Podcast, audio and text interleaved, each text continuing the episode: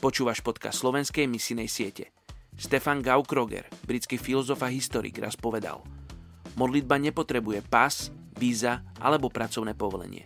Pokiaľ je modlitba cielená, neexistuje nič také ako uzavretá krajina. Veľká časť histórie misie by sa dala napísať tak, že Boh jednal odpovedajúc na vytrvalú modlitbu.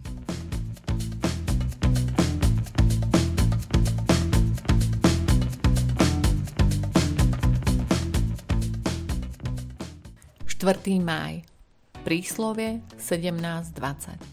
Kto má skazené srdce, nenájde šťastie.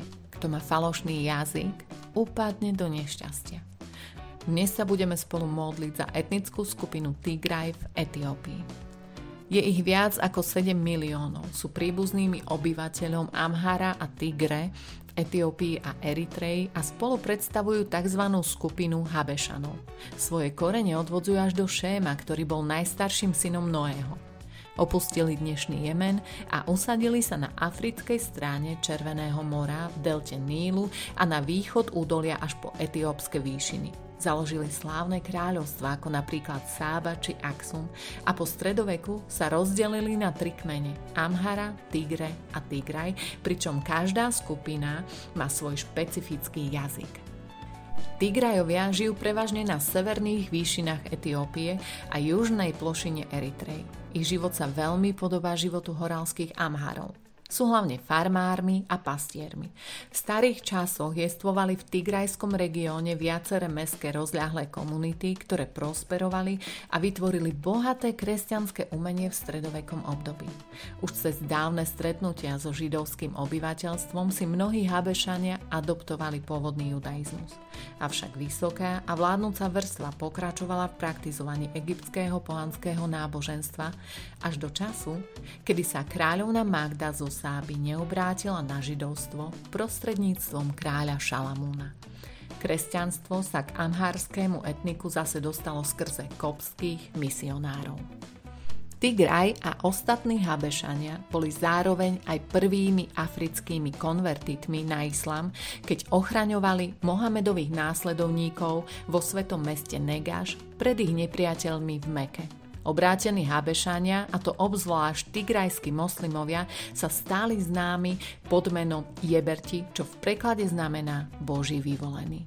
Kvôli rozmachu islamu Aksumická ríša bola oddelená od iných kresťanských kráľovstiev, čo malo za následok rozvoj špecifickej formy koptskej kresťanskej tradície, zahrňajúcej židovské rituály a zákony so silným dôrazom na mníšsky spôsob života.